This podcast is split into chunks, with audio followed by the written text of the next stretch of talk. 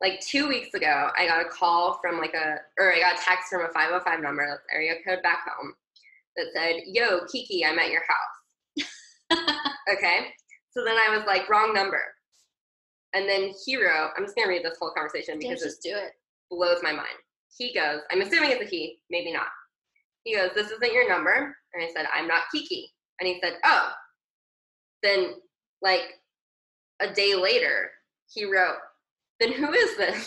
and I was like, Not Kiki or a person that knows anyone named Kiki. And then he was like, Oh, then who? And I was like, Lol. And he was like, Huh? And I was like, You don't need to know that. Good luck with Kiki. and then he wrote FR. I don't know if that's just like For Oh. real? for oh yeah, okay. Thanks. Out. I was like, I don't know if that's fat thumbs. Um, because I have fat thumbs and making plenty of mistakes. And so he said, For real, who is this? And I didn't respond because I was like, dude, Yeah, like whatever. So that was on August 13th. This morning at 10:30 in the morning, I get a text that says, "Hi." Like, what? Are we going to become friends? what? I don't understand. How weird. Like, I'm going to be like, "Oh yeah, I guess I should meet up with this guy this person who accidentally texted you. who's in two states away from me." I oh mean, obviously he doesn't know that I'm not that I'm in Right. California, but Just that no, you're not Kiki. just that I'm not Kiki.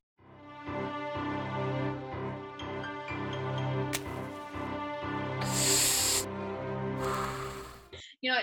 Talking about Starbucks made me think of. I don't know if you saw my tweets, but a couple days ago I got a the I wanted to try the pumpkin cold brew. Mm, Which, by the like? way, it fucking because like everyone talks about cold brew and they're like, oh, it's so intense, and I'm like, but it's just coffee. Like you're still drinking coffee, right? No, it's really No. different. Um, I don't understand coffee really, but it is very different. I felt Very like I was high, and Yeah. I and I actually was very very sober because I was at work and I don't do anything at work. right. Uh, well, I do stuff at work, which is why I don't do Do any kind of drugs. drugs.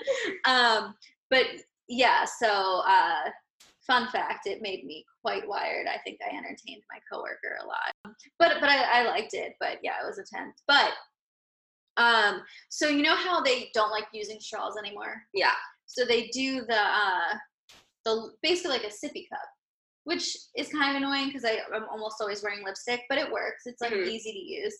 Yeah. Well, then they have another one, which I Brenna told me is probably the like how it connects to the cold brew machine. But so it's like it's Oh, not the little like cup. how it's like slit. the whole. No, Yeah, it's yeah. not a slit. It's like it's not like in the edge of the cup. It's like in the like center of the cup. It's like a, Oh, a it's weird to me. It's very weird. and you're supposed but- to drink out of that? Yes, which I hate. I feel like you spill all over yourself. I did.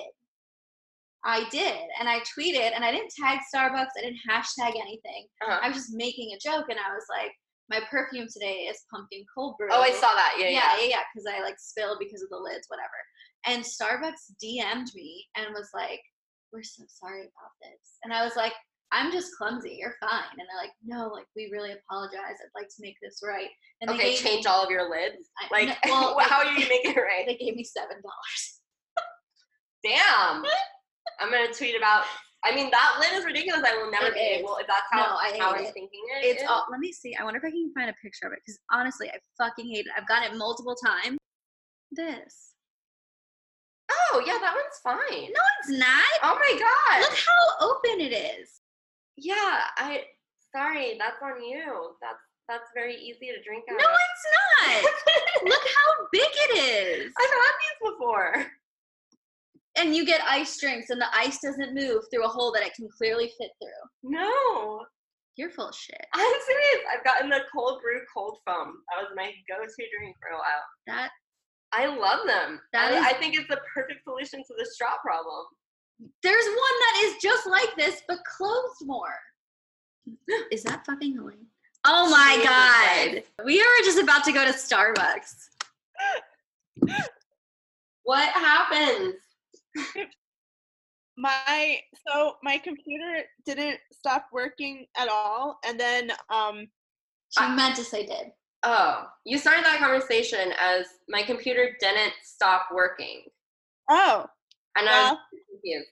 Okay. It did stop working. Okay. Oh my god. Hi. Hi. All right.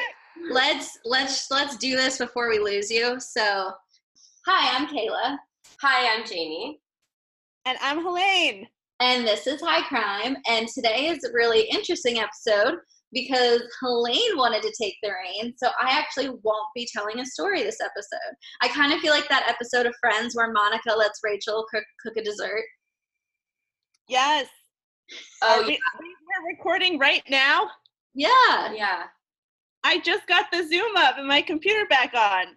Now I need to pull up my notes again. All right. So what else should I tell? I've been. I think I've just been going on like a. She's just been telling 40 stories. Yeah, 40 minute monologue to give my content. I'll never actually do a story. I thought about. I thought about doing it um, at work, and then I called in to work on Friday. Oh, You Yeah. call in a lot. I do call in a lot. Call in? Like go to work. I know, right? She says call in instead of call out. yeah, it's an East Coast West Coast thing. I don't. I don't like call out. I don't like call in. You're calling in. Calling in. You're calling out. You're going to be out of work. How do you do that? You call in. You when you call, you call anywhere. Oh. Why do you have to call in a direction? Well, Yeah, that, you were at work, you wouldn't See, be calling. you're you've upset Daisy. Daisy, come here. yeah. You've upset Daisy, Jamie. God. But I was actually sick because it's 85 degrees in my house and has been for the last nine days. So I had a major migraine also because I don't believe in drinking water. I absolutely hate the way water tastes. I do too. It's disgusting. I think it's the water out here is especially gross. Um, and also, so like I realized a couple like four days into it that I needed to drink water, but I I wouldn't. So what I do to hydrate when I need to actually hydrate, No. I do drink milk. I consider that to be a meal as well. Um, as in that I have like seven of them in a row. Uh, but I normally get juice. But I didn't get paid till Thursday, and I was like straight up completely out of money. Like I gave the gas station two dollars, and I was like, "Here you go. I need to get gas." And he was like, "You drive a diesel that costs four dollars a gallon on a good day," and I was like, "Yeah, just, I'll take the fumes. It just has to get me home." but yeah, so I was out of money, so I couldn't even buy juice, and of course, I'm not going to start drinking water. So I got really. I've been really I've been really bad at drinking water too, and I think it's because there's no one to give it to me. Good Oh, point. Helene. No, Right? no, very I'm so glad we could relate. Absolutely. Uh, Seamus would make me drink water. He'd bring it to me in bed with a straw ice because I would sit there and I would complain and I'd be like, I have a headache. And he's like, You need to drink water. Oh my but god. I refused to say he'd baby me into it. Um, even LT was like, would text me and be like, Have you had a glass of water yet?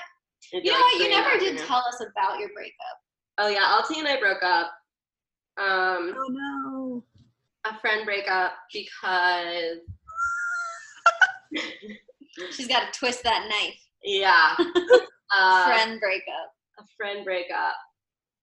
Um, yeah, no, it was he was basically told me that I was sucking the life out of him, and Is that what that tweet was about the other Mhm, day? Okay, yeah. I thought it was directed at me, and I was like, "Are we in a fight?"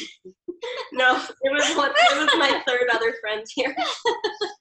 um, yeah, he was like, "You suck the life and energy out of me. I can't do like what I want to do with myself," and like blah blah blah. blah. And then he talked about like when my mom came to visit, we Oh all went to the beach, and he mm-hmm. was like, "You think?" He was so rude about. It. He was like, "Bro, you think I want to drive two hours to the beach to meet your mom?" And I was like, "Yeah." but you did. And he was like, "Yeah, you did it because I thought." And I was like, "I told you from the get go that this wasn't going to be anything more." So it was just he was he was butthurt that you wouldn't date him. but yeah, but also like he was like basically saying, "Oh, I wouldn't do that for a friend," and I was like, "What kind of friend? Like, if I had a friend that wouldn't meet my mom, I wouldn't be friends with them either. Yeah, Like, that's I'm weird, not, rude. we're not Exactly, sleeping together. exactly. And like, I understand if not like not all my friends have to meet my parents because I hate meeting parents, but like, you know, my mom. But it's Susie. Also, like you know, my mom's coming from New Mexico. You know, we spend like I would talk to LT or CLT every single day. Like, I, yeah, if you were my friend, I'd want you to meet my mom too, and I would expect you to drive two hours to the beach. There's no question. So Yeah. Meeting parents is Also, two hours. I went too, and I came from here, and I drove myself as well. So like, Yeah. it's not. It, it- we just fucking went to the beach. it's not two hours. And had you wanted to go to the beach earlier and spend the whole day there, like we did, you could have gotten a ride. 'Cause we were- also meeting parents is weird. And if he didn't want to go, then he should have just said like, "Hey, I don't want to meet your mom. That's too weird for me."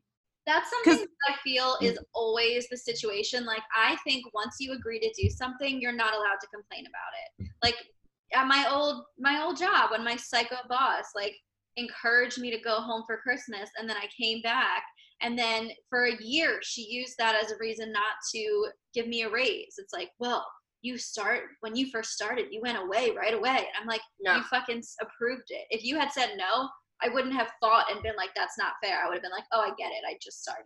But you can't say yes and Mhm. then later be like, well, it wasn't okay. No, it's done. No. You agreed. You basically signed the fucking contract. You're done. Sorry, don't bring it up later. Nope. You made a choice. Nope. He also kept talking about. He kept being like, and I'm like, like saying like he's sucking. I've been sucking life out of him for so long, and I'm like, but you made that choice over and over again. I mean, Like, honestly, that's on you. well, we even got into a fight about it at first. And like, I would, like, I talked to him. Yeah. and like and then sometimes when we went out as friends like i teased him a little bit like he, when he was talking about that friend that like oh, she Siobhan. she's just like so into him and he doesn't care and Yeah. i'm like that sounds familiar yeah. like he knew Ah! what it was I would tell him all the time too. And we hadn't been sleeping together for like the last two months or something. So it's like, you know, I don't know. Like mean- you clearly know we're just friends. one of the one of the reasons your relationship was so flummoxing to me was because you were incredibly upfront about the fact that you did not want to date him and he still was acting like a boyfriend or a partner and he was like like he would like bring her stuff or like trying to help her smoke less and like all the stuff he was help doing drink water. it yeah it's so extra that it's like Call me and wake me up in the morning. it's so strange I'm and to be So- like, I'm, I'm fine with it. I'm fine with it. And it's like you. I mean, I'm sorry. I feel bad for you, but you don't have. You're not in the position. What the fuck are you doing? You're not in the position to complain when you've been given the situation outright and chosen against recommendation not to do. Like Yeah. So No, I love this. I just want to say, like, Helene being weirdly pointing a popsicle because I realize I talk over you all the time, as we talked about. So I like this, like, raise your finger. I have a interjection. that's what I was doing. That's what I was. I was like, "Hey." Your Nothing. thoughts, Helene. yes. Oh, so on this theme of give an inch, take a mile friendships, Oh, do I have a had a bad story for story? you? Shit. also Do real I- quick. Where did you get a popsicle stick? So I uh, got went to Trader Joe's and I got the cold brew latte popsicles, which are amazing because they're not just like coffee ice cream. They're legit cold brew latte popsicles. So it is 100% cold brew coffee in a popsicle form, and that is what I ate. That's amazing. Wow. Yeah, Trader Joe's. and as part of the We should go to Trader Joe's and we can get wine too. yeah, well, and I need to get um their pancake mix too. Okay. All right. Thank you for giving us that great idea. Yeah. I said I needed to go grocery. yeah, Let's just get it. two boxes. Okay. A popsicle. I'm so two excited. boxes. Mhm. It's so funny because earlier in this discussion, I was saying that I didn't realize that cold brew was such a different beast than a regular coffee.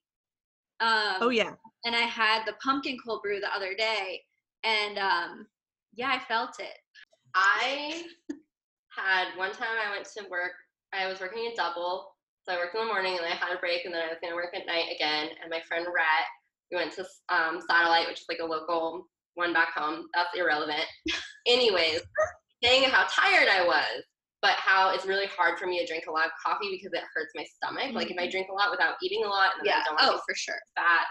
Um, so he was like, get the cold brew, but it was the cold brew with three shots of fucking espresso in it. It's called like No. black velvet or something, like something ominous like that. Oh my god. I was at work and I legitimately, and I've had panic attacks. I've done too many drugs. I've literally, I've had this feeling. It was the most intense. I thought I was having a heart attack. Oh my gosh, that's like someone posted one of my like those cousins who like aren't really cousins but are. Um, she posted a meme the other day that I screenshot because I was like, "This is my relationship to coffee." Um, you can keep talking because I'll have to find it. I'm just thinking that we really should Ah. have gotten those pumpkin spice lattes. I know. Why don't we post Should we? I want to try that. it? I want to try the foam cold brew, even though I just had only a cold brew popsicle and then immediately had a panic attack. yeah, but because it's cold brew. it's good. Yeah, like flying out of your seat. Um, it's like you go into another dimension. I think with cold brew, and that's not addressed enough in No. the um Isn't because I really didn't realize. The Food and Drug Administration is trying to trick us into drinking crack, and the, Well, the crack on the street is not as powerful as cold brew coffee. Well, and you've got mail. Tom Hanks says um, they'll they'll hate us. It's like they'll hate us, but we'll get them in the end. And he's like, why? Because we'll sell them legal addictive stimulants. and that's something about books, but I just love that line because I'm like, that's so true. It is. Can we talk about how Tom Hanks shares our sun sign? that was like the most amazing news I Oh, ever yeah, he's discovered. Cancer. Yeah, Mhm. of course he is. He's so wonderful and lovely. That's what all cancers say about ourselves. What does that mean? We're all cancers here. Make- You don't like Tom Hanks? I think Tom Hanks is kind of basic. He's And America's dad. I don't think he's ever taken a challenging with an- Really, he played a in the like early '90s. He played a man who dies from AIDS yeah, but he never plays a villain because he's not a villain. or like any sort of character that's nothing but pure goodness. And for that, not saying that he is a bad actor. That's not true. When has he played, played someone that's like not like He's been in a bunch of he's been a bunch of weird people like lady killers and stuff. yes, but it's like in the end he has a heart. He always plays someone that has a heart. And I'm not saying he's a bad actor, but I can't determine that he's a good actor without seeing him in a more diversified role. Jamie, cut him some slack. He has an adult son whose name is Chet and is a rapper. Okay? I she He was has an, she he has an adult he just white broke up rapper with a rapper, so with a white rapper, so That's true. she has no room to judge. Lawrence, so it's even worse. Was it um was it Machine Gun Kelly? Yep, that was it. She wishes. Wait, is, I knew it. is Chet the one in House Bunny? uh, what? No, that's Colin. Colin's great. There's Colin- No, Colin's great. really like Colin's great. father. He also played the priest that had creepy sexual attention with Peggy and Mad Men. I, I like I said, I've seen very limited Mad Men. Have you seen Mad Men? I have watched all of Mad Men. I was gonna say you, especially like with your fashion background. I'm like, how would you not watch Mad Men? And I once looked at through my eye socket the um guy who plays Roger Sterling in an elevator at a fancy Oh, internship I You once told me had. that. You told me that because he's he's Yes. Silver Fox. Yeah. Um I could not look at celebrities in the eye. That was in my contract. It was I in my NDA. Is he the guy that kind of looks like Anderson Cooper? yeah, Yeah. yeah, yeah. yeah. Yes. Actually, also Silver Fox. one of the episodes I've seen a lot is where this like I had to I had to use it in one of my um oh when I taught Fran- French English in France Jesus Christ there's like a little um lesson plan on accents and so I did like the clip from Fargo where they're like talking to the the guy that's like shoveling his snow and he's like oh yeah like where's the killer and he's like oh over there whatever. And then I did like a southern one, but then I did an Oklahoma one because my family's from Oklahoma, and it's an episode where this guy comes in and he's talking about like pitching cigarettes, and the silver mm. fox is there, and that's Strike. yes, and that's the only reason I know who you guys are talking about is because he's there. Yeah. Oh, Ah, he's That's also the guy who's into golden showers on um, Sex in the City. see, yeah. Oh. And he- Carrie was like purposely like, well, she's just living your life basically. She was not drinking water so that she wouldn't have to pee, so that she couldn't pee on it. Yes, Instead of just telling him, I won't do that. I'm not gonna do that. Um, that's amazing. And isn't he also in Desperate Housewives? Is he the one that hits Eva Longoria's car and he's like a senator or something? He does often play senators, but I'm not sure. I can't remember. I know someone who knows a senator who likes to pee on them. I mean, I just assume all What senators senator? do. Oh, I can't say that because I know the person who knows them. Okay. So take uh, a guess, and that's your answer. This has all just been a huge tease. So I'm gonna read you that meme that I found, and it Oh. honestly wasn't worth how much I looked for it, but I'm still gonna read it. I already forgot what the meme was about. Kayla, do you know what's happening in the U.S. government these days? Do you want high crime to get shut down for perjury? I was wondering where we were going Yeah, there, was like with like, the what? senator listening and he knowing that we're talking about golden showers. I You guys, everybody is listening. The government's listening. Your mom's listening. The CIA. Just kidding. I My mean, mom is listening. my mom is listening. That's a definite. Hi Maggie. I already said hi to Maggie earlier. I know, but I just thought that was I- a good oh, time. Oh yeah, yeah. yeah. Hi Maggie and hi Susan. Not my mom. And hi, Susie. my mom won't. She actually showed some interest last time she was out here, and I was like, I, or no, I went to Phoenix. Anyway, I was like, I don't think you're gonna like it. Like, I think my mom always tells me Is like, maybe because you say that she's old as fuck all the time? I followed up with the she does triathlon. Yep. Um, no, I just my mom was always like, I don't want to know too much about your life. Okay. Because she's like, I think it's weird when people talk to their moms about like everything, and she's just Basically school. sex. Yeah, That's she- fair. That's she fair. I don't want to talk to my mom about sex. Sorry, Exactly. mom. Exactly, and so I feel like it'd be too Elaine much is just her. applying lotion I was- into yeah, using the screen as her mirror right now. milk. That's what I want. Yeah. Wait, are you ordering the latte? No, because it's like three dollars, and I'm like, we can just walk over there. All right. All right, Helene, go. Uh, wait, hold on, real quick. The meme was me. If you drink this coffee, you're gonna get jittery and anxious, and you're gonna feel sick later. Hard same. My brain. Good bean juice tastes like chocolate. Make me go fast. Good bean juice.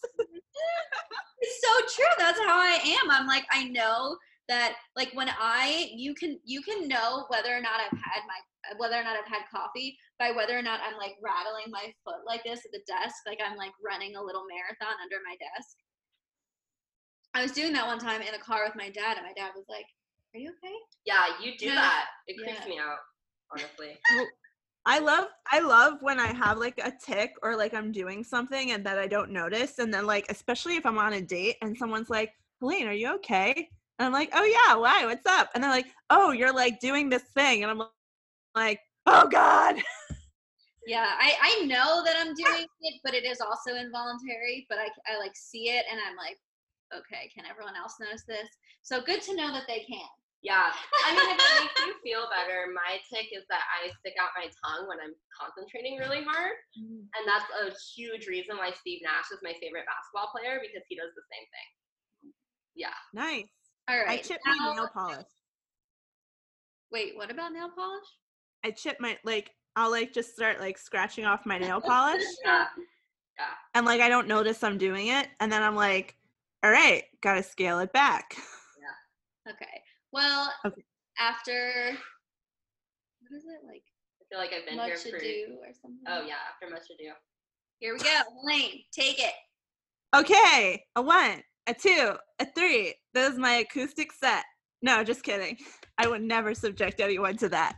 Um, God, I was about to Except- throw over the computer. except my except my uh voice notes on iTunes. I That's iPhone. it belongs. Is there a Okay. computer behind your computer? What's no, that's my TV. Oh, Oh. okay. I wish I had a computer that big. then I probably wouldn't have any problems. I have one at work. It's awesome. I love having two screens. Ugh, Jealous. Two screen, two mm-hmm. screen privilege. yeah. they got me a new screen, but they didn't get me two screens. Mm. My dad, I told my dad that, and he was like, I have three. I love it. One screen, two screen, three screen. Blue screen. I love it. Oh my god, we have been talking for so long now that people are probably like, "What the fuck show is this?" Yeah, and I'm Like, if we have anyone who was like, "Oh my god, no, you have to listen to this. It's my Oh. friends. It's so good," and they turn it on and they're like, "Why are they doing Dr. Seuss rhymes? Where is the murder?" I'm so sorry. Elaine, go. Also, I'm getting hot, and I want that Well, hot Because. I turned. I know, isn't that weird? Yeah. All right. All right, let's go. Um woo! Okay. So, welcome to this very special episode where I did the research, which never happens. And yes, my finger up so that we Yes, wouldn't talk over yes. each other. And we're all three here. Yes, all three of us. Yay! It it was a lot of turmoil. We fought some demons, but we're here. So this is a very special episode. Um, I kind of had a really shitty week. Um, in that I lost two friends to the same cancer. Um, from completely different areas of my life, like totally different areas of life. And they're both gone in the same within like a three day period. So I went to a um, wake service, and then I also was talking to my other friend's family in Texas and being like, like, you know, what a sweet, beautiful. And they were both two awesome people.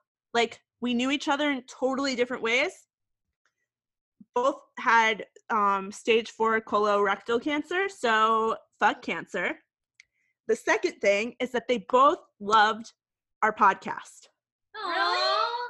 Yeah. So one of them is an older friend, and um, they're just like this. They were like the sweetest person ever. I'll call them Jay because they had a fancy job, and like there's actually a scholarship named after them now. So like, What? yeah. Shit. So this is in honor of Jay, who really actually loved high crime and really wanted to meet Kayla and Jamie too. and so it's really sad so if you're if there is stitcher google or spotify and itunes up in the big clouds in the sky you're being honored in this podcast today. Good for you, Jay. Hello, I'm so sorry we didn't meet you in this in this being stage. and and then corinne was my friend um, from a friend group that i met in therapy actually. And um, we were part of like a fun group therapy friend group. And now she's gone too from the same cancer and she was 25 and she was a playwright. Jay i actually met through tinder and we became friends that way and um, You know. that yeah, was time. Yeah. and Jay and Corinne both also queer. And so part of the big old community. And that is why I am dedicating this murder story to them today. And they would want nothing else than for me, in their honor, to dedicate an insane murder to them because that's how friendships with me work. I Yes. I would love I would expect the same. I love this. Oh, Sorry. I would like to. So, so this go. I'm seriously so excited Yeah, this story. Yes, me too. So, this is a story about two lesbian serial killers. yes.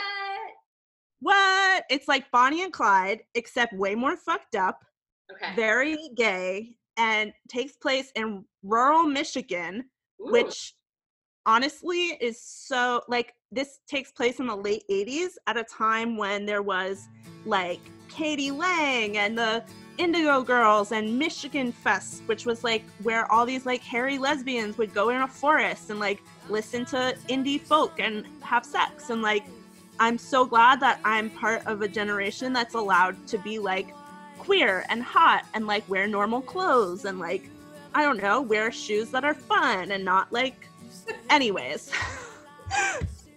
so, this is back then. And So I'm going to take you aback all the way to 1988. I love eights. It's my favorite number. So technically, I'm taking you back to 1987, but they were apprehended in 1988, and so I feel like that's a big benchmark. So I like I'm intro- I am introducing you to the uh, Lethal Lovers, which is uh, their crime name What of Wait. crime name. The Lethal- Lethal Lovers. Lethal Oh. le- lesbian lovers. Do you hear my lips? yes, it's okay. Jamie. Say that once more with your beautiful lisp. No. I'm gonna say it with the lisp. Okay. Leth- lethal lesbian lovers. Yes, Thank you guys. We we are talking about the Lethal Lovers, Gwen Graham and Catherine Wood. So Gwen Graham was your kind of typical, um, like Midwestern 80s butch lesbian, big sunglasses, huge mullet, like brooding, like um, gal about town, um, and uh, Catherine, Catherine or Kathy Wood was your kind of like was your femme housewife turned lesbian lover of the butch uh, Gwen Graham. So it is one of those stereotypical stories of like like sexual tension, insanity, and intrigue. Um, and if you're not familiar with queer culture, you'll know that you wouldn't know that this happens a lot. Like housewives in unsatisfactory marriages with their husband, maybe they have one or two or three or four kids. They see like a butch lesbian and they're like, oh, finally, this person is like, will save me from my life of misery. And then they like become super obsessed with the butch. This is like a trope and it happens. And like, I'm so glad that I'm like bringing this to light as like a thing that like regularly happens. You're welcome, America. okay, first of all, if you've ever wor- watched the movie The Greatest Show, the um, the dog, the Christopher Oh. Guest, show. yes, Best in Show, Jennifer Coolidge's character, and um, what's her face's character, Jane Lynch's. Oh, Okay. yeah, yeah, yeah. Yeah. Yeah, yeah, that's totally like the rich old lady, like going for like the like first butch she sees, and is like that one. That's amazing. And I love that show. That's I love such a that good movie. and Yeah. anytime I've dated someone who's like masculine um, and like not a cisgendered man, like older women will hit on them in front of me. And I'm like, excuse, if you wanted to be queer, you can divorce your husband, come out, go date single people, and have respect for other feminine women. But it's all good. This kind of trope, this weird trope, kind of comes to play in this story, as Okay. you'll see play out. Um, and there is a little bit of truth. I so what do you think, fam? Like there this I feel like in queer relationships, things can get haywire very quickly. And I blame it somewhat on that we're not brought up with all of the cultural norms. I would say, even for casual relationships today in um, heterosexual relationships, like we are in a totally new generation of what it means to be living, loving, laughing, and dating. And do you think that some of the craziness comes from the fact that we don't have these norms spelled out for us the way that our kind of parents and grandparents did? Or is it that, or maybe there's more high stakes in a queer relationship? Or I don't know. But I mean, I think I can't speak to the queer relationship that could be true, but I think it definitely is like not knowing because the the old rules don't apply. You know, like oh, how long should you do this and mm-hmm. how long this and like I was out with someone the other day and he he like made some comment about like you know wanting to text me but not wanting to like come on too strong. And I'm mm-hmm. just like, I just like, I can't care about rules anymore. Yeah. Like they're just, everything has changed so much. It's so different. You're wrong no matter what you do. So just like do what you want to do. Yeah, and I actually, one of my friends were out here recently. We were talking about this, and um, it's like how I still catch myself, like that idea of like feeling shame or like setting the. Okay, so like I have this thing where I think if I sleep with someone on the first date that we're never gonna be serious because like we have, and it's completely based. It's like I want to have sex with them. They totally want to have sex with like we're both. It's you Yeah. know we both want to have sex with each other and then we do that and then I feel guilty about it or like that it can't be anything serious. Literally just based on like the culture we live in. Yeah. So I feel like that's why it's so difficult because we've been brainwashed to think like, oh, if you sleep with someone, like, I mean, this is my experience in heterosexual, like wherever I came from kind of deal, but um, like if you sleep with someone, then you have to have emotions for them. And so then that's where this whole idea of like ghosting and people get upset. And it's like, actually, if you sat and thought about it and didn't like, if you actually just straight up thought about sex and not the like ties that go onto it, you wouldn't have emotions for someone that you slept with once that you met two days ago. And so you wouldn't be upset when they ghosted you. Mm-hmm. But it's like so self created. Yeah. I also have emotions for people I made sustained eye contact with three days ago. And Thank, okay. Thank you. I, I can so bond with you on this because I was talking. So I was talking to my friend Donna that we gave basically a full size ad to last episode, but Yeah. it wasn't an ad. We just love She's her. great. Um, but so I was talking to her and I was talking about like, you know, I'm started kind of dating uh recently and so I'm like talking, you know, you have your Tinder or your Bumble or whatever and you're like talking to different people. And I was like waiting for someone to text me back, but then I was like mad at myself for waiting for them Mhm. to text me back and I was talking to my friend and first she was like like don't be mad at yourself, like we, you know, let ourselves get wrapped up in things as Yeah. human, whatever, whatever. And then she was like, "Well, well, what do you want to happen? Like, who do you want to text you?" And I was like, "I don't know. Yeah. I just want attention. I, I don't know. Like, I Yeah. don't know. I really don't know what I want, and I don't know what I'm supposed to want. Well, I know what I'm supposed to want, but I don't know. It's just like, That's why I think that like you get wrapped up in this idea about like having feelings for something, someone, but it's really you just want. I mean, like in the beginning, it's you can't really. I don't think you can fall in love with someone like on the spot. So it's just that you want attention. Like you're mm-hmm. fa- you have feelings towards wanting attention. You don't necessarily have feelings towards that person, Person, yeah. specifically. and then oh, Yeah. I totally forgot why I brought up Donna. But I was when she asked me that, I was joking that I was like Tina Belcher because it's like when I'm with one of them, I'm like, oh, I want, I really want to be around him. Like he's Yeah. great. And then I'll like talk to other people, and I'm like, yeah, like they can text me, but like I want him to text me. And then I'll go out with that other person, and I'm like, okay, I want him to text me. Like it's just like I, I have a crush on like every boy I meet. Yeah, It's just like, uh, same. And it's just because I want people to tell me I'm pretty. Same. There's there's a meme of a plant and it says just water me and tell me I'm pretty and that's my life just life motto. Please just tell me I'm pretty. there's also a And- Lizzo song called Water Me. I was gonna say, and legit, I have my significant others provide water for me because I won't drink it otherwise. So Jamie needs a boyfriend in the apocalypse. I really do. It's rough. But I'm gonna tell you a story about a date I went on later, but I don't want to like break up the flow of this murder. Okay. All right, so let's get back to some lesbian murder. And and and this conversation was not for naught um, because it really does involve a lot of a lot of things about attachment, about identity. So here we go.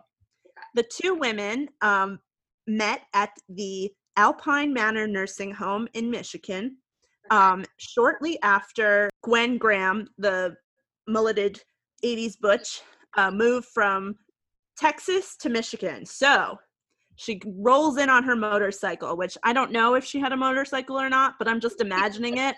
Wait, but they're going.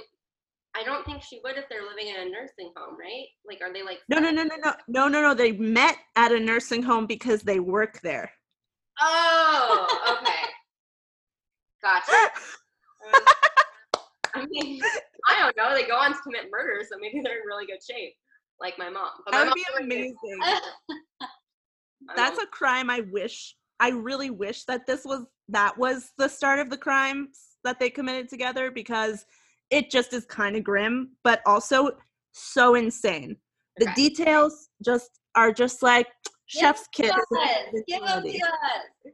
Okay, so um, uh, Gwen Graham moves uh, to Michigan, starts working at the Alpine Manor Nursing Home as an aide, and uh, meets uh, Kathy Wood there, the housewife, uh, married housewife.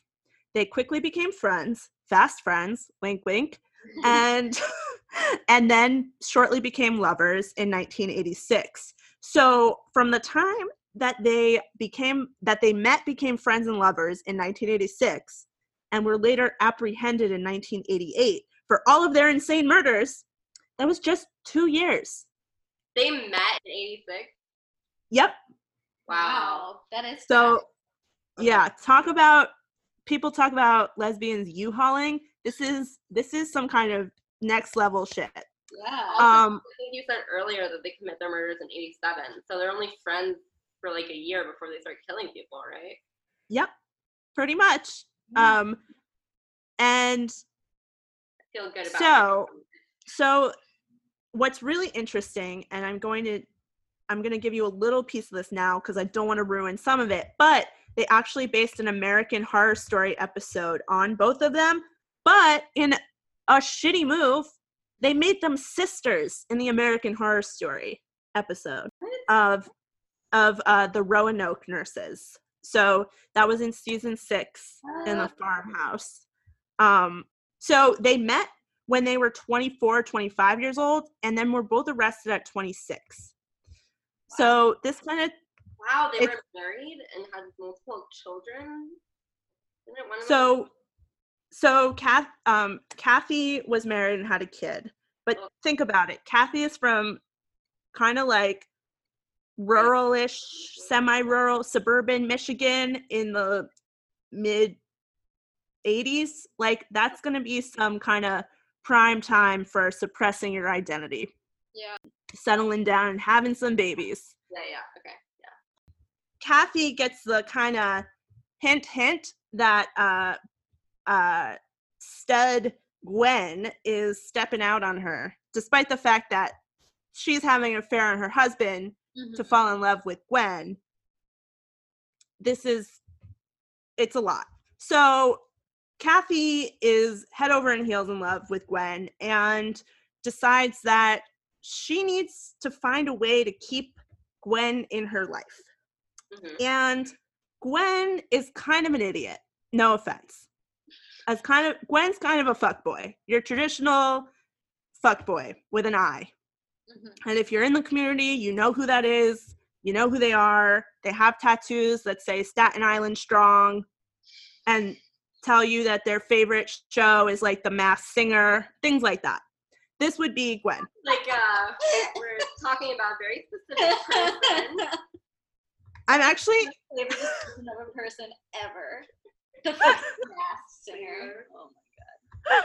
like I, that's actually not even a person I know, but it's kind of like, you know, they're like, guess what my favorite quote is? Like, we believe in dreams. And you're like, oh, yeah, totally. Mhm. Anyway, so of course, too, um, if you're looking to keep your lover around and don't want them to leave you, even though you are married to your husband, um, you might want to start implicating them in murders. Oh. Prove your love to each other. That's what happens in the fucking uh, Gone Girl, right? Oh yeah. That's what she does. Yeah. So, I really relate with her. And, course and you I. I think she's hundred percent justified in everything she does. You would, because you're part sociopath. no, you cheat on me, I will fuck your life up. So I, I. I actually, so I actually kind of relate to that because if you think about it, especially for the time and considering it's like rural-ish area, people Yeah. from Michigan are gonna yell at me and being like, "Bitch, Grand Rapids and Ypsilanti are not rural." I'm like, you know what? In in the case of talking to two people from New York and LA, anything that has like, if you can see a traffic light and wait there for less than um, like 10 seconds when it goes green, then you're in a rural area, okay? So, describe urban versus rural. Mhm. yes, as in case our listeners needed to know. um, A person that's so, she thinks she's being cheated on. In 1987, Graham entered the room of a woman who had Alzheimer's and smothered her with a washcloth as um, as Kathy Wood, the femme, acted as her lookout, according to Kathy Wood. This is a this is according to Kathy. Yeah, yeah, yeah. The woman with Alzheimer's in the Alpine Manor nursing home was too incapacitated to fight back. And um, thus, she became the pair's first victim. Aw. And the death appeared to be natural because she's fucking like has Alzheimer's and is in a nursing home. So an autopsy was not even performed. Fuck. Yeah. It's fucked up. Yeah.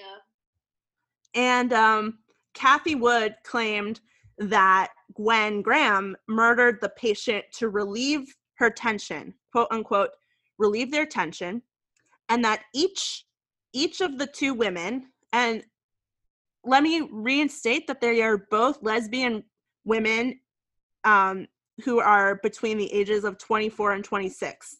So if that's relevant to you and you immediately think, yeah, they could murder people, you're right because eh, honestly, truly.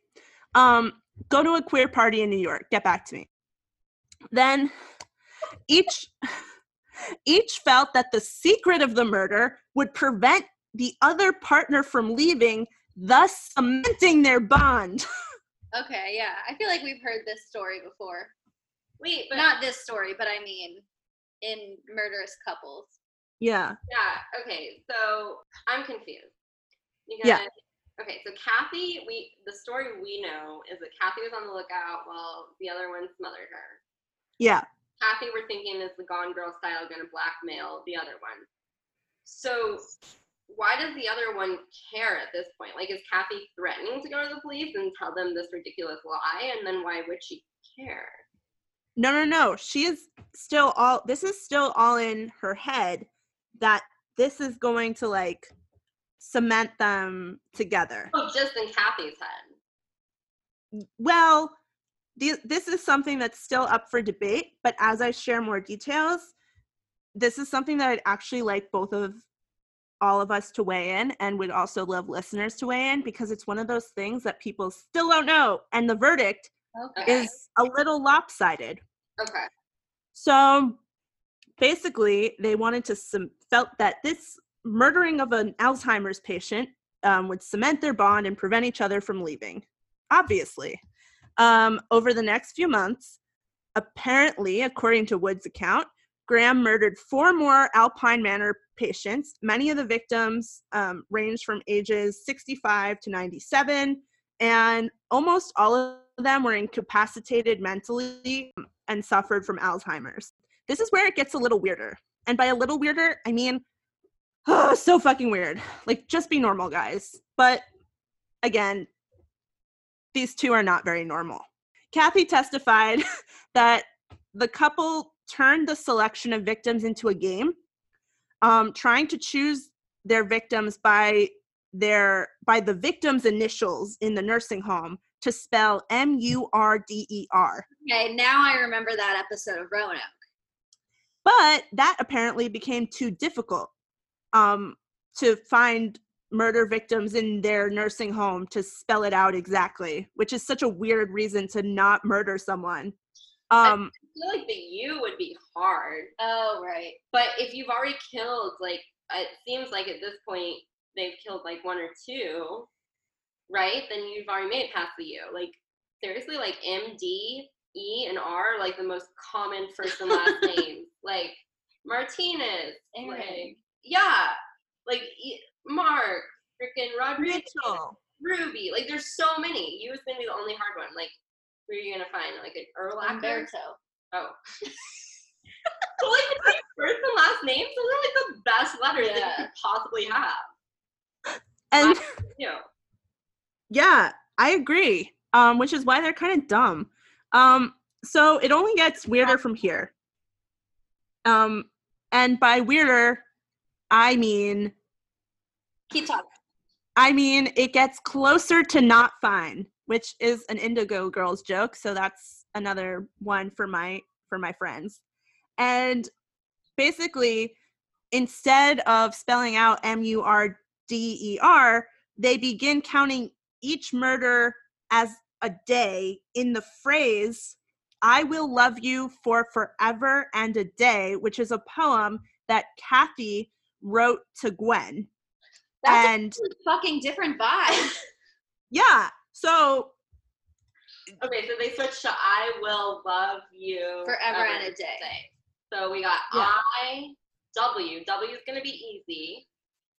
L probably is easy. Lauren, Lawrence. Lawrence, if you will. F. Again, it's going to be the hard, the first one. I. I is going to be hard.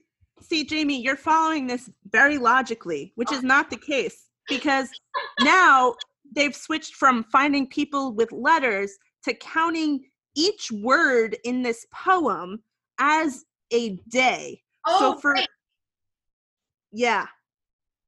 So for each I I will love you for forever and a day. So what uh, I don't know how to count. That's 8 or 9, but She did it on her fingers too, you guys. I think Oh yeah, you can see me. forever because it's like kind of two words. I think you said forever, ever. Like, I I felt your confusion while counting. Forever ever ever ever. Sorry, Miss the live noise. You sweaty. Why you hear the live sounds of us lighting a joint yeah, because because we've been here for so long. for so long our is worn off. And then Um, watch Kayla as I related to my stomach's growling. I'm so hungry. We need to order food. Um, as I related to Lane with counting, I related to Kayla with trying to light that, and her hand was too sweaty to like get a grip on the lighter, and I completely know that feeling. Yeah. Honestly, I hate lighters and I get so nervous. Like, if I'm on a date with someone and they're, we're like gonna smoke, and they're like, they hand it to me, and I'm like, just do it for me. Yeah. Like, I'm trying to be cute, but really, I can't do it. It's only because I've been smoking cigarettes for ten years that I feel comfortable lighting things around people. Also, now we know it's safer to smoke than vape. I believe it. Are you kidding me? The amount of tobacco that goes into vaping. That's what I said. I was, I think I was talking to Stephanie, and I was like, yeah, because people Juul because they think it's not smoking, but really, you're getting like twice as many cigarettes, if not three times. You're getting more. so many more, and like it's funny. And I love my cousin. She came out to visit me, but she vapes, and she vapes to try and quit smoking, which is like kind of how vaping started in a sense. Well, Yeah, no, no, yeah. thought, The whole like- eighth cigarette was like, here, this is like on the Yeah. path to quitting. I think e-cigarette people thought it'd be successful because of weed pens, and I think they marketed it as like a way to stop smoking. Anyways, she vapes so frequently because that's the other thing is like, you, it's not smelly. So like she'll vape in my oh. car, and I don't have a mm-hmm. problem with it because my car doesn't smell like smoke. Or like she won't vape in my house, but I wouldn't feel comfortable walking out into someone's backyard and smoking a cigarette and coming back in if I wasn't didn't have time to like wash my hands in between because I would know that smoke carries back. Yeah. So like she'll you know just like we'll be watching TV and go out for like two pops, and I'm like it's so much more nicotine. The same way. Sorry, I'm gonna go on a like I support cigarette smokers uh, rant because I don't want to quit and I feel personally attacked when other people attack cigarette smokers, even though we all know it's bad for us. I really want to stand up for us as a group. a lot of people don't understand. Um, anyways, God damn it, I lost my train of thought when I said that. Poor baby. Jamie, do you feel do you feel personally person Jamie, do you feel personally victimized by this Juul? no. oh, I don't what I was gonna say. It's like hookah. When I was in college, and especially when I was smoking young, everyone else was a lot more not about it because they didn't understand how shitty life could be. They had difficult lives. Wait five years, you're caught up with me at 17. But they would always bitch about me smoking and smoke hookah. And I was like, do you have any idea? The, just look at the amount of smoke that comes out of my mouth while I'm smoking a cigarette versus the amount of smoke that comes out of my mouth while I'm smoking a Juul or a hookah. Like, It's a lot. it's fucking logic. Have it. I think Philip Morris is fucking genius because they saw that young people were not smoking anymore and that they were smoking weed. And they were like, you know what? We We're going to change this. And then Philip Morris also used to own Kraft mac and cheese for a while. And honestly, for like weird additive things that we're all addicted to, like Philip Morris has it in the bag. Like, I mean, I never Juuled because I I'm like over the age of 22 and also and also like I really hate when like people with e-cigarettes they just like blow like cotton candy like smoothie flavored shit wherever the fuck they want and you're like dude just because it's not cigarette smoke doesn't mean that I want to smell your nasty ass artificial cotton candy okay Yeah. The same way I don't like the smell of weed. I think it also smells like a skunk. Some of it does. isn't isn't like skunky like skunky weed is supposed to be good like people say like oh that's skunky Yeah. Yeah. Remember when you explained to me what dank is? yeah Really? yeah Hold also dank memes you could have dank weed and you could have dank memes Nothing. We have to order. What do you want to order? I don't care. I just need to shove food into my face. i need food in my face can i have some Yeah, get out here. i'm moving at some point Yeah. We'll when see. my mental it's like together She told me for about five years she was gonna move before she actually did. But then I got so but i'll be there eventually All right, take us Um, back. Yeah, sorry. Wow. Fucking all right is gonna be so- real fun for me to edit you guys. so we get so we're into the i will love you for forever and a day Okay, that's why we got off track because it was so confusing. which is where I go back to the like tattoos that say like, you know, Los Angeles is awesome or like something where you're just like, is this really what is the deepest, deepest in your soul? Like that's what you want to be remembered by. That's it. That's all. No metaphors. There's no metaphors in that. No. Eh, Sorry. If I if I got a love poem that was like, I will love you for forever and a day, I would light it on fire and be like, back to the drawing board, bitch.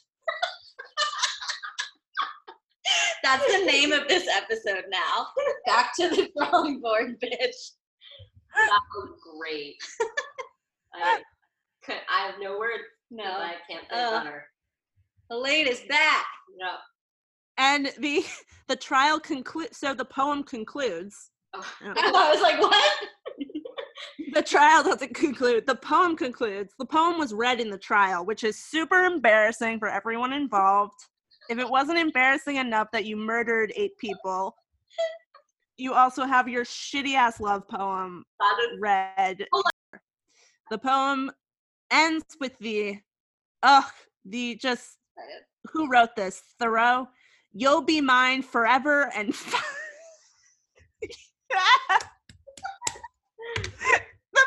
so it starts, I will love you for forever and a day. The last line is, You'll be mine forever and five days.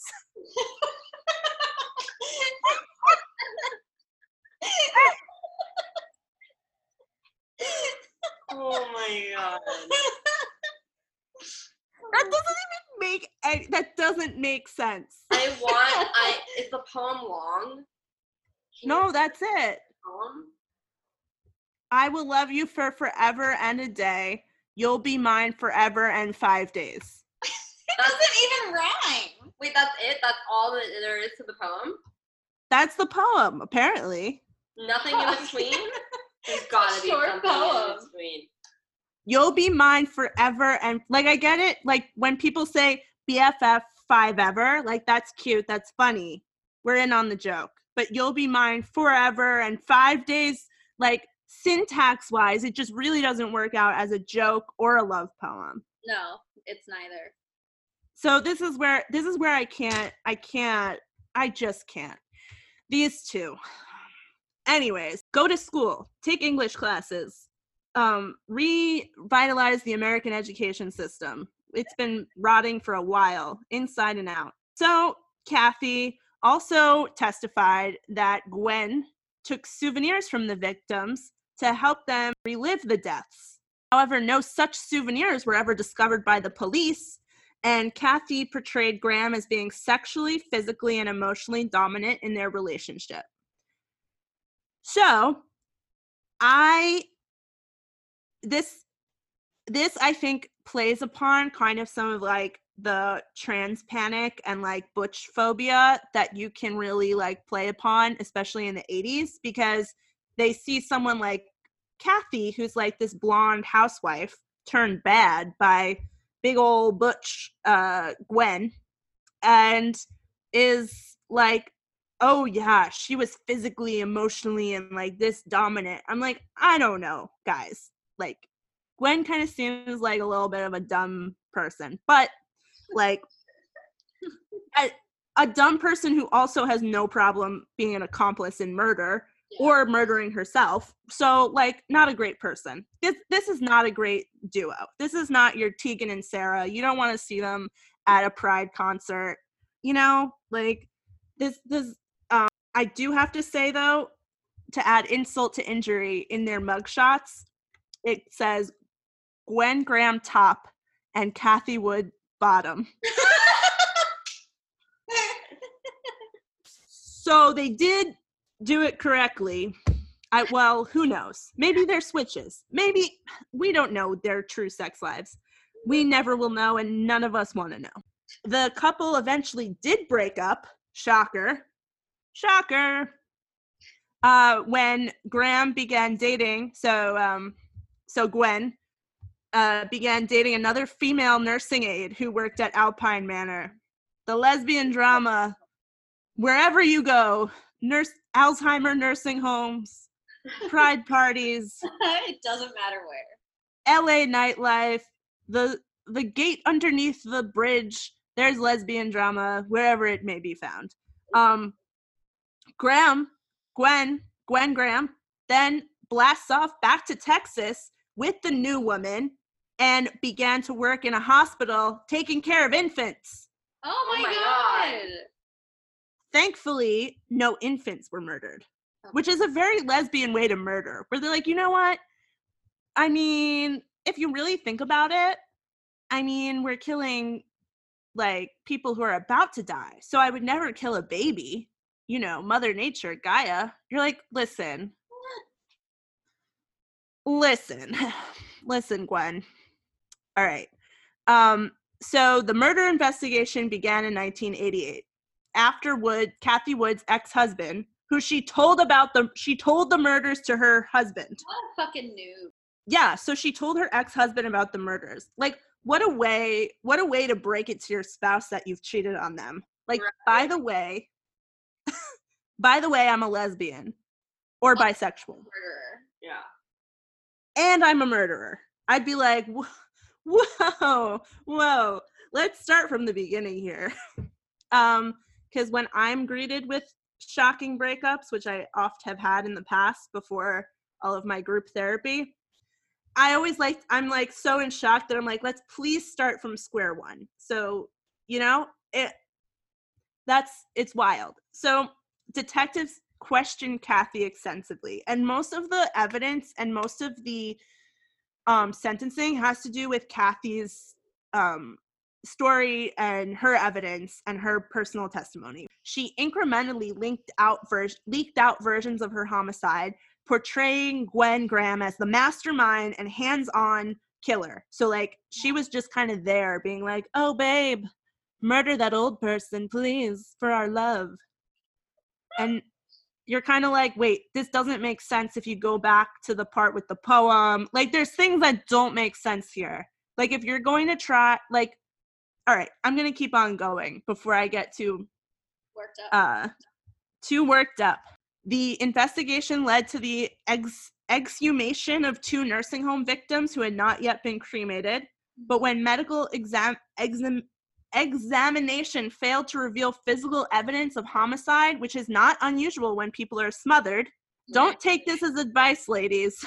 no smothering, even though it's not detectable. The county medical examiner nevertheless ruled the death homicide, basing it on interviews Kathy had given to the police. Then warrants were issued for the arrest of both Kathy and Gwen. Um, and at this point, Gwen is long gone, like having sexy times with her new hot lady in Texas. This is they've been over for a long time now. On December 4th through 5th, um, there's there's no fourth or fifth. It's I guess fourth through the fifth, 1988. Both Kathy and Gwen were arrested and charged with just two murders. Kathy was apprehended in Michigan, and Gwen was apprehended in Tyler, Texas. During the trial, Kathy was able to plea bargain her way to a reduced sentence, claiming it was Gwen who planned and carried out all the killings while she served as a lookout or distracted supervisors. Gwen maintained her innocence, which, okay, Gwen, innocence is a little bit of a strong word to use here.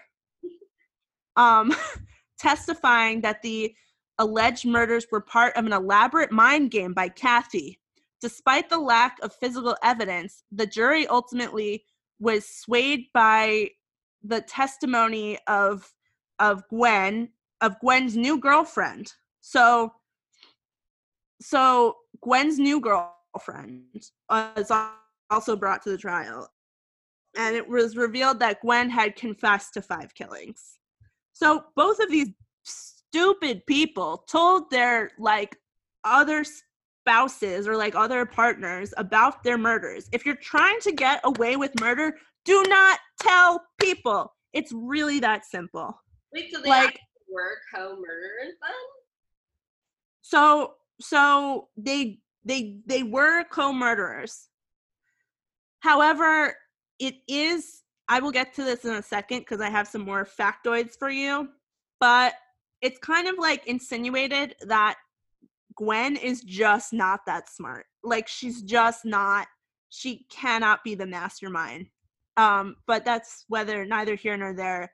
On November 3rd, 1989, Gwen was found guilty of five counts of murder and one count of conspiracy to commit murder, and the court gave Gwen Graham five life sentences. Holy Um, hmm Gwen is housed in the Women's Huron Valley Correctional Facility in Pittsfield, Michigan. I am urging the ladies on this pot listening to this podcast who may be queer, do not send prison love letters. Okay, we've got that covered. And Kathy was charged with just one count of second degree murder and one count of conspiracy to commit second degree murder. She was sentenced to only 20 years on each count and has been eligible for parole since March 2nd, 2005. oh shit. Um, Okay. I have a lot of thoughts on this sentence thing. I can't wait to hear your thoughts. And Wood is currently incarcerated in minimum security in Tallahassee, Florida, and she's expected to be released of June of 2021. Whoa. Wow. However, so this is a little on June on June 25th, right before our birthdays of this year, um, Kathy Wood's daughter Jackie went on the Howard Stern show, and this is kind of a funny. It's not funny, but when I read this quote, you'll understand. Um, and they discuss the story on his show, and Jackie says, my mom is actually up for parole right now, but the victim's family members are appealing, so it's taken a while for her to get out, but she might get out. And she stayed on the air with him for like another 10 minutes. But I love that. Like, oh yeah, the victims' families are appealing, so it's taking a while for my mom to get out, but she'll get out eventually. Wow, I have such great trust in our justice system. there is actually a true one true crime author wrote a book on them, which I feel like is truly, truly a disservice to this pair of serial killers because they did kill quite a lot of people. And it is quite an interesting story. But when I look up news clippings, like when I go to the original sources, there's just not a lot written about them. And that's kind of sad for me. I'm like, dude, this has so much rich material. And if one was to go deeper into this case, like, how amazing. But everyone loves a male serial killer. the author's name is Lowell Caulfield. Um, Caulfield, Caulfield, Lowell Caulfield, Like- and he wrote a book about them, um, called "Forever in Five Days." Beautiful. yeah. um and he it kind of told it's a nonfiction book and it told a different story than the one that kathy was given. And i'm gonna i want i have a lot of thoughts but i've been talking a lot so i want to hear what you guys think after i say this. But um a lot of um, firsthand accounts of friends families coworkers others who knew her described kathy the, um, as coercive and seductive pathical, pathological liar who delighted in wreaking havoc in the lives of others. Um, which honestly kind of, I mean, Yeah. yeah. Um, and it sounds like and from the Gypsy Rose story. yeah, and Kathy planned, according to sources, Kathy planned the first murder after she found Graham with another, after she found Gwen Graham with another woman. So she involved Gwen in as insurance policy to keep her from ever leaving her. Mhm. And then when Gwen left her anyways, as hackney-eyed plots to keep your significant other from leaving you for another woman often go, she leaves anyways.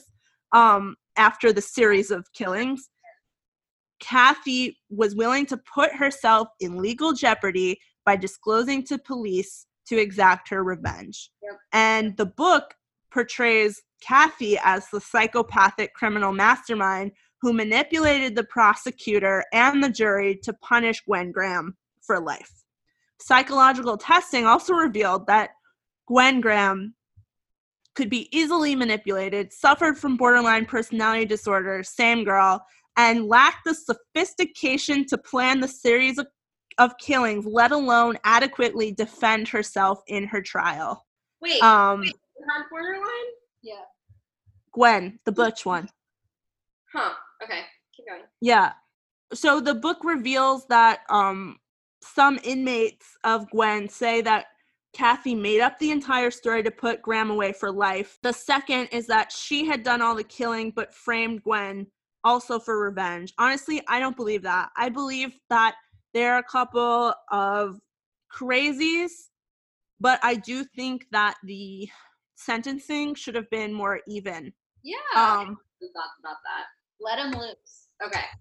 Here's my thought. So so Kathy worked with the police, obviously, so she's gonna get reduced sentence. And so like when you're like, okay, she gets for second degree murder, right? yeah, So that makes sense to me. But I don't understand why she wouldn't get it for all the murders. Like second she only gets it for one count. And I think that's where I like lose it in terms of being like a fair sentence, is that it seems like way more reduced that she only gets one count versus you know, because if you had seven counts of second degree murder, it would affect it actually like that's a that's a level of murder that's going to affect whether or not you get out. Mhm. Whereas if you have like three like first degree convictions versus like 200, it's pretty much the same story. Like Right. I wonder. So yeah, so that's I think it's uneven as well, and I I wonder if it's like this idea also of like not being able to accept. Like I could see jurors thinking that there was this like sweet girl that was married and she had her kid, and then this like psychopathic lesbian that's like clearly more le- like quote unquote seemingly lesbian then like comes through and manipulates her and destroys her life and poor her and this crazy bush Especially in like a rural Yeah. area. exactly where it's like oh lesbianism or like homosexuality is a sin that like they literally think comes from the devil so they're gonna think that this kathy girl was just like manipulated by sin right Mhm. and it's and again it's kind of like a tale all old as time in the queer community spun out of control like this yeah happens all the time. Married women are like obsessed with butch lesbians and you're just like literally i don't know how to help you just like i don't know. At this point I, in the 80s i could kind of understand. Now it's like i don't know what you want to do lady. Get a divorce. I know it's not easy to stay together for the kids but like what are you doing? Come on. Like um it's it's kind of it's Trey Bizarre, and almost every masculine person that I've dated or known has had relationships when they were younger with married straight quote unquote straight women who just like they like can't control themselves they're so enamored and you're like geez take a chill pill lady Well, and that's shitty because it's like that's how it actually is one side and I'm sure it's perceived the other way. You know, Mhm. so like not only is this person like it's a, like calm down, why are you so in love with me? They're created as the one that's so in love with the other person. yeah, instead of the one being desired. Yeah. yeah and that's where that kind of like that trans panic i think kind of plays a little bit into this too where like you see a lot of especially today like murders by trans uh, m- murders of trans women and the guys get off like the straight guys just get off. They're like oh well it turned out you know you know she didn't tell me she was trans. It's like bitch you knew. You knew she was trans. You loved her because she was trans and then you murdered her because you're a shitbag person who is afraid of your own desires. I was gonna say I think that also goes to um, how we view people, like what type of people commit crimes in our community. Like this whole idea about like how everyone's like, oh, obsessed with Ted Bundy, and he's like this straight white guy, and like it's white privilege, and it is, but it's like in a different respect. I feel like it's because we don't think a straight white normal good looking guy would kill someone. That's why it's so we're so obsessed with it because we think it's so shocking. Whereas like a lesbian story or whatever, we're not like not saying this is true, but this is like I would imagine how some people's thought process works. Yeah, yeah, yeah. They're not as shocked by a serial killer because they're like, oh well, they're deviant. Yep. That that I expect that. exactly Yeah, the same way like there aren't a lot of like hype about black serial killers. It's Mhm. like no, because that's That's true. how I think that's how they act in society or whatever, based on norms. And, And actually, I forget what the exact year is, but when I was doing research for something else, it was it was accepted to kill a trans person if Yeah. you thought they tricked you. Like that was like an acceptable homicide. Yep. It was like for a, too recent ago. yeah, several of the families whose family members were fucking murdered sued the owners of Alpine Manor for hiring dangerous and unbalanced employees. Wow. That's what you do. You don't go after an individual who might not have Oh, money. deep You gotta attack the. Although I doubt that nursing home had deep pockets. I know. it- Ah, maybe. I don't know. Maybe it's like Ben Stiller and uh, Billy Madison. Oh God, it's been so long since I've seen Billy Madison. No. No, no, no. Is it? Yeah, because you confuse it with Happy Gilmore. Yeah, Yeah. it's Happy, but it's Happy Gilmore, right? Because isn't that the one where his grandma is in the? Oh yeah, yeah, So it is yeah. Happy It Gilmore. is Happy Gilmore. Sorry, that was a weird Adam Sandler break. That's yeah. I confuse those two movies Yeah. all the time, and I don't know why. That's fine. Yeah, but it's like those. It's okay. We still love you. um. Okay, so Alpine shut down. Alpine has since gone out of business, Of course, but the building now houses another nursing home called Sanctuary at St. Mary's. It- oh no! Why would you have another nursing home? A bunch of patients got murdered. Like at least Look, the building's already outfitted. Right. like why not open I don't know, why not burn it down and don't put anything? Over. You can't. It's in Michigan. You know, you really can't because there was an insane asylum in Albuquerque that was like right downtown, shut down, and now there's a hotel there, and there's the like most amazing rooftop bar, which is like not a thing for Albuquerque. It's like the fanciest shit in the world, and I love that bar, but I'm like, we can't be here. Like, you know, this nothing should have been built on top of this insane asylum where Too people have bad died. vibes. Yeah, fuck that my dad my dad's undergrad is in psych and he worked at a sane asylum after he graduated and he had a patient that he loved It was like this old lady and she was like 70 and he was just doing like basic stuff there so he didn't know like everyone's story. Mm-hmm. He was always like she was just really polite and like really like soft spoken and like quiet and just kept to herself. And my dad like kept being like trying to figure out why she was in the insane asylum. And he was like all he could conclude was like okay maybe she just has really like bad depression. But it was like she was still like talkative, you know, so it seemed like she was I don't know. Anyways, Dad's trying to figure it out for like months. And then he's walking down the hall this one day, and there's this aide walking in front of him, and they pass Mrs. Smith or whatever, and she just straight up takes out a pair of scissors and stabs it into the aide's fucking uh, shoulder. Isn't that terrifying? Holy That's horrifying. Also, of my favorite bars. okay, to be fair though, let's be real here. Like, I've been a psych patient before, no shame. So many people have.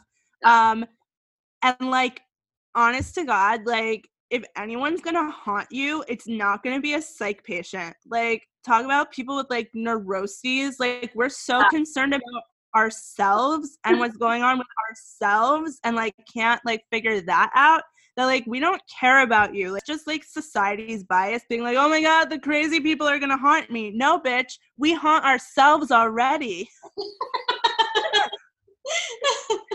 Yeah. oh, That was great. anyways oh i have a fun I i have a fun anecdote for you guys Okay. um so i really want to share this on um our instagram and twitter as well for our viewers to see and for you guys to see um so this appeared in november 3rd 1989 i have the actual because i'm a nerd and i did do my research i went to the actual new york times account i took my parents uh, login info because you can you can actually read the actual newspaper from that day and the article like back to like the 1800s Shit. Yeah, it's made me Yeah. consider the New York Times. That's amazing. Yeah, and uh, and um they this this whole story this whole shebang the serial killer stuff it's literally the tiniest blurb on november 3rd 1989 section a page 13 it gets a little blurb and then a huge ad is underneath the blurb and it says the biggest art show in the village is at rug tower with giant pictures of rugs and carpets. Oh my god. I love it. Oh my god. The same person that and I, I wish doing the mug shots and lining them up top and bottom is also doing the ads. that was also really good. New York Times. yeah, when I saw that, I was like, this is why we need primary sources because I would have just seen the text. But seeing the ad that is the giant ad that's beneath this little blurb about these two lesbian serial killers, it honestly made my day. made my day. Oh my god. And um, they also were featured on Snapped, oh the yeah. show Snapped. Yeah. hmm We should try to watch that after. That was the Lethal Lesbian Lovers. Damn, I girl. love it. Did you enjoy that? I did.